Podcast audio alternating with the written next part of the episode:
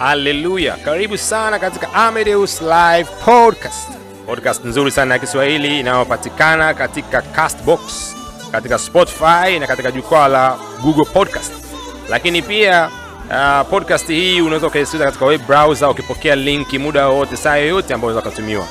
Neno la Mungu linahubiriwa mahali hapa litabadilisha maisha yako kipekee kabisa na mahususi kabisa. Tunatumia vitabu ambavyo vimeandikwa na mtu wetu wa Mungu mchungaji Kristo ya Kilome, tukifanya book review, tukifanya reading za Rhapsody au masomo ya Rhapsody kwa watu wazima, kwa teenagers na kwa wale wasomaji wa awali. Lakini pia tunafanya maombi na maombezi mbalimbali, na tunakuwa tuna zile interview za moja kwa moja kabisa na watumishi wa Mungu pamoja na shuhuda mbalimbali zilizotokea katika mikutano yetu ya uponyaji kupitia shule ya uponyaji au mikondo ya uponyaji. Mungu akubariki sana unaposhiriki nasi kila siku itwao leo. Maisha yako yatabarikiwa, yatajengwa na kuinuliwa katika jina la Yesu, amina.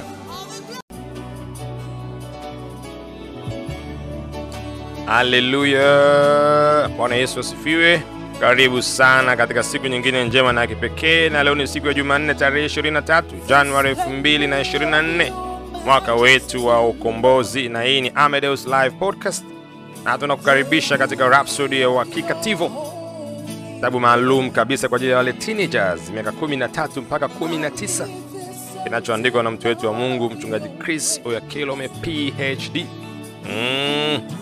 Na neno la leo linasema hakuna kuchanganyikiwa ukiwa naye Roho Mtakatifu. Oh, Roho Mtakatifu anaweza kukuangazia katika mambo yote, mtumishi, anaweza kukuongoza katika mambo yote. Kwa ukiwa naye hauwezi kuchanganyikiwa. Haleluya! Hmm. Na kama hujampokea Roho Mtakatifu unaweza kumpokea leo hii, mtumishi. Kwanza inabidi uzaliwe mara ya pili, Yesu Kristo awe Bwana Mwokozi wa maisha yako na kutokea pale unapokea kwa imani, kwa wepesi na kwa haraka, na anafanya makao yake ndani yako, na hakika maisha yako yatabadilika, yatakuwa tofauti kabisa. Ah, utatembea katika ukuu na ubora ambao hujawahi kuona tena katika maisha yako. Andiko letu la ufunguzi linatoka katika waraka wa kwanza wa Korinto sura ya pili mstari wa 12 ambao linasema, lakini sisi hatukuipokea roho ya dunia, bali roho atokaye kwa Mungu makusudi tupate kuyajua tuliokirimiwa na Mungu. Oh, oh. Roho Mtakatifu ni roho atokaye kwa Mungu eh? na tumempokea yeye ili tuweze kujua tuliokirimiwa tayari, tuliopewa bure na Mungu. Hai, mtoto wa Mungu anaanza kusema roho wa Mungu kupitia mtume Paulo kwenye mstari wetu wa ufunguzi hakuwa anazungumzia maarifa ya kiakili, bali maarifa ya kiroho, maarifa ya kiufunuo. Hili linamaanisha inawezekana kwetu kuyajua mapenzi ya Mungu maishani mwetu eh? Biblia inasema mambo ya kiroho yanaweza kutambulikana kiroho tu, na unaweza ukasoma hiyo katika Wakorinto wa kwanza sura ya pili mstari wa 14 ambapo inasema basi mwanadamu wa tabia ya asili hayapokei mambo ya roho wa Mungu, maana kwake huyo ni upuuzi, wala hawezi kuyafahamu kwa kuwa yanatambulikana kwa jinsi ya rohoni. Oh, umesikia hii? Kwa mwanadamu wa tabia ya asili eh? Natural man anayetumia milango yake ya fahamu hii mitano tu kujaribu kupambanua mambo na kung'amua mambo, hawezi kuyafahamu vizuri wala kuyatambua mambo ya roho eh? mambo ya roho wa Mungu. Kwa nini? Kwa sababu hayawezi, hayatambulikani kwa namna ya kimwili. Unahitaji ufunuo, mtumishi. Anatambulikana kwa namna ya kiroho. Unahitaji inspiration au uvuvio wa roho kuweza kuyaelewa yale mambo ya roho. Ah, na mtoto wa Mungu anasema roho yako inapoangaziwa na neno la Mungu kupitia huduma ya Roho Mtakatifu, unaweza kuyajua mapenzi na makusudi ya Mungu. Mwongozo wa Roho Mtakatifu ni wa muhimu sana maishani mwetu. Anaziongoza hatua zako na kukupa kulielewa neno. Kuwa naye kamwe hauwezi kuwa katika njia panda. Kwa kama Roho Mungu iko ndani yako, huwezi kuwa njia panda usijue nini cha kufanya, wapi pa kwenda. -mm.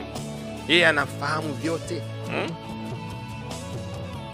Kumbuka Biblia inasema hakuna mtu anayemjua mtu mwingine isipokuwa roho yule mtu mwenyewe. Yaani huwezi kuwa unasema unamfahamu zaidi fulani zaidi kuliko anavyojijua yeye mwenyewe, anapojifahamu yeye mwenyewe. Haiwezekani. Maandiko yanasema sema vile vile hakuna mtu anayemjua Mungu zaidi ya roho wake ambaye anakaa ndani yake, anayechunguza mafumbo na mambo ya siri ya Mungu hmm?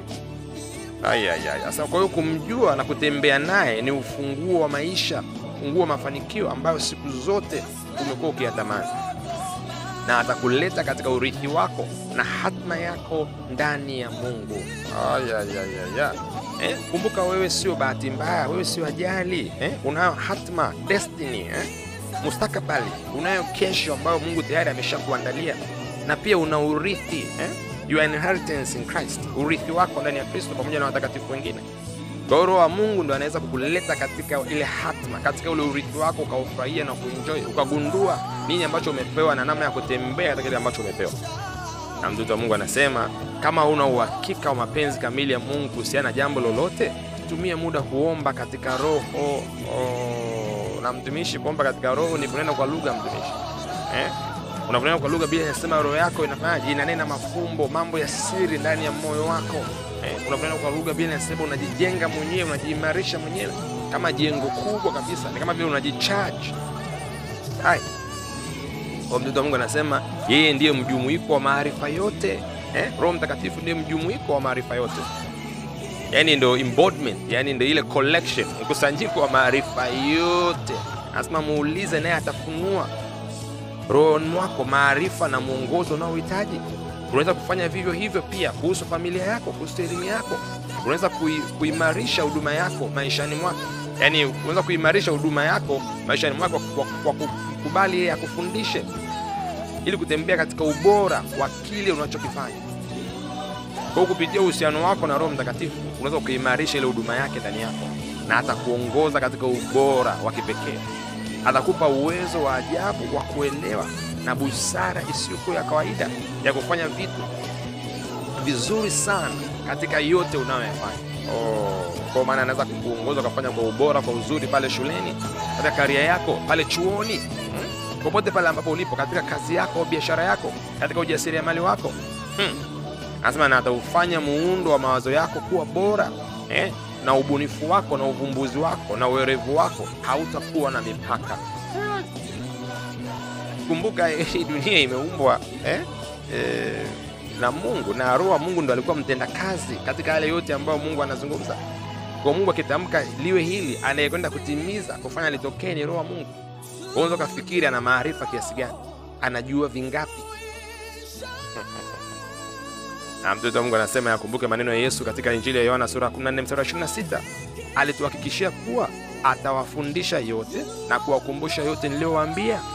Kwa kuwa naye Roho Mtakatifu, yaani ukiwa naye ndani yako, kamwe hauwezi kutembea gizani au kuchanganyikiwa kuhusiana na lolote. Atakusaidia kuhifadhi maarifa na taarifa rohoni mwako na kuileta taarifa hiyo kwenye ufahamu wako pale utakapoihitaji au pale itapokuwa inahitajika. Kwa anakufundisha, lakini pia anaweza kuhifadhi maarifa na taarifa rohoni mwako, na anaweza kuzileta kwa wakati sahihi, ili uweze kujua nini cha kujibu, nini cha kusema, ujue nini, namna gani ya kuitikia kuhusiana na lile jambo au kuhusiana na ile hali au katika lile eneo hmm. Hii ni jambo zuri sana. Kama wewe ni teenager na unasikiliza tivo hii eh? Embu, embu anza kujenga hii hamasa na shauku ya kujazwa na Roho Mtakatifu na kutembea katika kweli yake na uzuri wake kila siku. Fanya sala ya wokovu baada ya tivo hii, na baada ya hapo wasiliana na sisi, tutakuongoza katika tivo inayofuata ya kesho. Tutaweka maombi maalum kwa ajili ya ujazo wa Roho Mtakatifu kwa yeyote ambaye hajajazwa na Roho Mtakatifu, na ukiyasema kwa imani utapokea uponyaji, utapokea ujazo wa Roho Mtakatifu na nguvu yake itaingia ndani yako, hata kama ulikuwa ni mgonjwa na mdhaifu. Huyo Roho wa Mungu akiingia ndani yako atahuisha mwili wako wote, lakini pia atafungua fahamu zako na akili zako katika uelewa na maarifa ambayo hujawahi kufikiri yanawezekana. Oh, mtoto wa Mungu anasema nenda zaidi, soma Injili ya Yohana sura 14 mstari wa 16 mpaka 18. Soma waraka wa Rumi sura 8 mstari wa 14. Soma tena Injili ya Yohana sura ya 8 mstari wa 12. Eh? Na wakati huu hebu tufanye sala hii kwa pamoja. Sema, mpendwa Baba, nakushukuru kwa Roho Mtakatifu wa thamani anayenifundisha, anayeniongoza na kunielekeza katika njia sahihi ulionipangia na kunisaidia kuifuata. Nimejikabidhi kwake, kwa maana yeye huniongoza katika kweli yote, hunifundisha kufanya machaguzi au uchaguzi sahihi na maamuzi sahihi, yanayoambatana yanayolandana na mapenzi yako kamili kwangu, na akinifanya niwe nimefanikiwa kabisa maishani katika jina la Yesu Kristo, amina. Ai balabasikiri balabala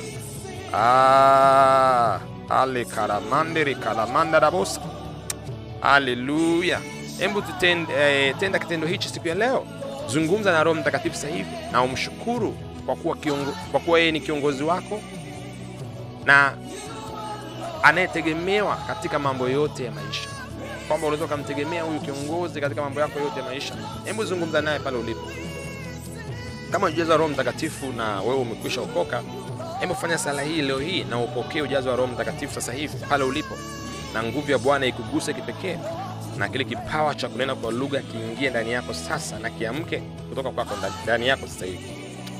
Sema asante Baba kwa kweli ya neno lako ambayo nimeisikia siku ya leo, nimeiamini na kuipokea. Asante kwa ahadi ya Roho Mtakatifu ambayo tayari imekushatimia na ni dhahiri kwa kanisa na kwa yoyote anayeamini, na kwa sababu Yesu Kristo ni Bwana na Mwokozi wa maisha yangu, na nimemkiri na kuamini kwa moyo wangu katika jina la Yesu Kristo aliye hai. Moyo wangu uko wazi sasa, niko tayari kupokea kipawa hii cha Roho Mtakatifu.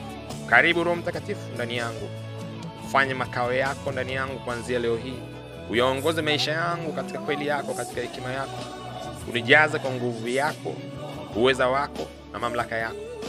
Asante kwa kipawa cha kunena kwa lugha ambacho ni mmoja wa udhihirisho kwamba unakaa na kuishi ndani yangu. Kuanzia sasa hivi kipawa hicho kinadhihirika ndani yangu, kwa sababu tayari umeingia ndani yangu kwa imani na uko ndani yangu sasa. Na kuanzia leo hii nanena kwa lugha na ninatembea katika nuru yako ya kipekee ya ufunuo ya hekima na ubora usiokuwa wa kawaida, katika jina la Yesu Kristo aliye hai, amina. basikirimolumandarabasikiribokolobalabazi wewe ambaye umefanya sala hii na umeamini tayari, kile kipawa kiko ndani yako sasa, na unaweza ukafungua kinywa chako na ukaanza kunena kwa lugha, na huu ni mmoja wa uthibitisho kwamba Roho wa Mungu amekujaza kwa nguvu yake na uweza wake, na anakaa ndani yako kwazia leo. Hebu tunene kwa lugha pale tulipo sasa. karamalekatamandurukuda shiparamalamandericus hiramalataramanos kurumalanadamanderibokua shipirimalamandadabarabos kurumalamandadabasigiribo Oh, haleluya! Endelea kunena kwa lugha, endelea kunena kwa lugha. Wewe ambaye umejazwa kwa mara ya kwanza siku ya leo, endelea kunena kwa lugha kila siku. Pata nafasi, unapokula, unapolala, unapotembea, popote. Ni lugha ambazo ukainena wakati wote, ukaomba kupitia lugha hiyo wakati wote, saa yoyote, muda wowote, na hakika maisha yako yatadhihirisha ubora wa kawaida, nguvu isiyokuwa kawaida, hekima isiyokuwa kawaida neema ambayo hujai kufikiri unayo itakuwa dhahiri kwako, kwa sababu kiuhalisi unayo, na Roho wa Mungu alivyoingia ndani yako kuanzia leo hii ataiamplify au ataikuza na uione na idhihirike katika ulimwengu wote. Mungu akubariki sana, siku yako iwe njema, iwe ya ushindi na utukufu na ubora, katika jina la Yesu, amina.